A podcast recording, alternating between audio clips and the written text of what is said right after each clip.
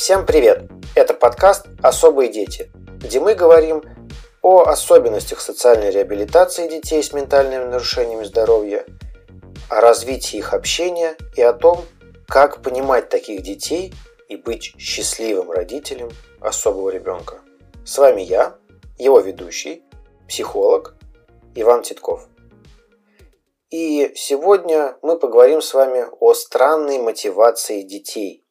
Когда родители приходят к нам в центр, мы очень часто на первой консультации спрашиваем их про то, что мотивирует их ребенка на занятия, на какую-либо деятельность. И почти всегда мы слышим ответы, завязанные на стыде и на недовольстве, потому что ребенка мотивирует часто то, что не кажется социальным родителю. Ну, например, он любит греметь крышкой пивной или греметь кастрюлькой или лить воду в ванной.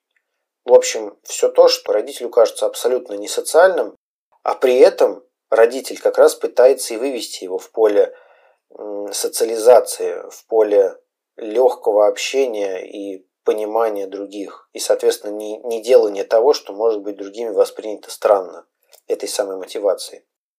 И поговорим тогда о том, как э, с этим работать, с этой мотивацией родителю, как ее принимать, как ее не запрещать и как этого не стыдиться. Это изначально очень важные тезисы. Вообще у нас у каждого есть э, что-то достаточно странное, что нам нравится. Мы это можем не афишировать и относиться к этому совершенно спокойно. Но когда мы говорим об особых детях, почему-то часто родители раздражаются, говоря о том, что мотивирует ребенка. Говорят об этом с неохотой. Что с этим делать-то? Как э, эту мотивацию, может быть, даже поменять на что-то социальное? Все начинается с того, что вы ищете двойной смысл. То есть, что я имею в виду? Вот есть то, что вам не нравится. Ну, например, э, всегда есть какие-то вирусные игры. Пару лет назад это был, или уже даже не пару больше, это был спиннер, когда дети просто крутили бесконечно этот спиннер, и ну, что в этом такого? Ничего. Сейчас э, тренд последних недель – это симплы-димплы, попыты, вот эти всякие пупырки, которые раньше были у нас одноразовыми, а теперь это многоразовая вещь. И она тоже, ну, как бы бессмысленна с одной стороны и может злить, что ребенок сидит и тычет эти пупырки иногда часами. Что в этом полезного? Да ничего. Пусть лучше там домино со мной разложит или картинки положит. Вот из таких мыслей часто исходит родитель. И как здесь найти двойной смысл этого, например, попыта? Очень просто. То есть для того, чтобы вам легче вообще было психологически принимать эту мотивацию, найдите в этой мотивации что-то полезное. Всегда можно найти что-то полезное в мотивации, абсолютно всегда. Эти пупырки вас раздражают, ну, э, вот попыт прямо передо мной сейчас лежит, потому что моя студия записи – это очень странное место. Так вот, и он разноцветный, они все, по-моему, разноцветные. И это круто. То есть можно же, например, попросить ребенка выдавить сначала все красные пупырышки, а потом все зеленые, а потом все желтые. А потом давай выдавим с тобой квадратик, а давай треугольничек. И если это подавать э, правильно, через игру, через большую вовлеченность родителя, что ух ты, теперь я, дай мне, жди, я выдавливаю, а теперь ты, пожалуйста, выдави белые, молодец. То есть вы отрабатываете инструкцию «жди», ожидание ребенка, смену деятельности, что сейчас вы, потом он.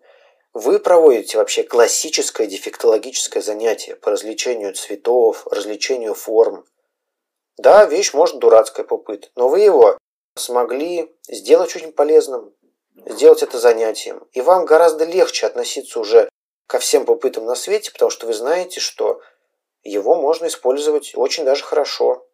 И вот ваше родительское эго дремлет, потому что оно знает, что вы используете его максимально полезно. Ваше состояние психологически более сглаженное, более спокойное. И так можно делать вообще со всем. Вот гремит ребенок кастрюлькой. Вот очень ему нравится, скорее всего, определенный металлический звук там или не металлический. Ну, тоже обыграйте это, сделайте игрой. То есть пусть он погремит, потом вы погремите, потом он погремит, потом попробуйте выбить какой-нибудь ритм, а он должен повторить. А потом через какое-то время замените это на барабан. И это уже простая социальная игра, что ребенок там гремит барабанчик, уже не кастрюлька. Но вы к этому придете очень интересным путем. Путем игры, путем взаимодействия с ребенком и путем замены мотивации на более социально приемлемые вещи. Это не так сложно именно в качестве действия. Это наиболее сложно в качестве восприятия. То есть принять странную мотивацию как полезную крайне тяжело. Сейчас я об этом говорю, ну, то есть вроде как мне это легко. А вы там сидите с этим ребенком, у которого странная мотивация, думаете, ну и как там ее менять? У нас очень много детей в центре, например, с какой странной мотивацией? Они обожают смотреть рекламу. И это, безусловно, странно в 21 веке, когда мы прячемся от этой рекламы, когда она льется на нас со всех сторон, намеренно смотреть ее. Действительно странно. Но, с другой стороны, вот посмотрите, реклама – это сжата, очень сжатая информация, которая подана максимально красочно, красиво и емко, и должна вас замотивировать. Вот трейлеры к фильмам чаще бывают интереснее самих фильмов. И ребенок не так уж плох, например, если он смотрит рекламу. И это тоже можно заменить, с этим тоже можно поработать.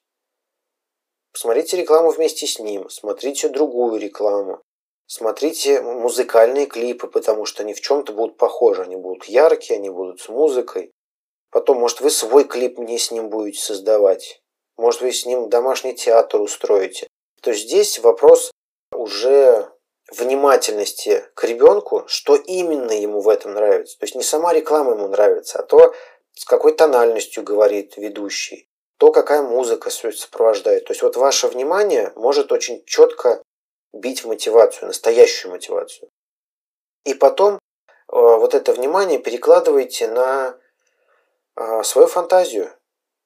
И в какой-то момент ребенок не рекламу будет смотреть, а действительно с вами сценки разыгрывать. Да запросто играть с вами на барабанах, просить вас купить вам дополнительный попыт, чтобы вы там делали с ним сложные формочки какие-нибудь, счет, э, счетом занимались через попыт. И, возможно, даже не нужно будет менять мотивацию на что-то более социальное, а вас вполне устроит то, что есть. Поэтому, как бороться с нежелательной мотивацией? В первую очередь смотреть на свое состояние, понимать, что именно вас раздражает, и дальше искать двойной смысл. Вот после этого вам сразу станет легче.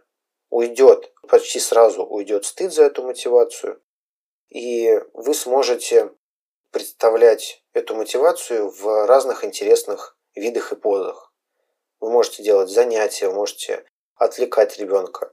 И кроме того, что вы будете достаточно серьезно управлять ребенком, убирать его нежелательное поведение с помощью мотивации в разных местах, вы еще сможете потом эту мотивацию преобразовывать в другие разные интересные формы деятельности. И это абсолютное творчество, это классно. У меня есть много интересных историй такой конвертации мотивации. Об этом я как-нибудь в другом подкасте обязательно с вами поговорю. А сейчас всем вам большое спасибо и услышимся в новом подкасте. Всем пока!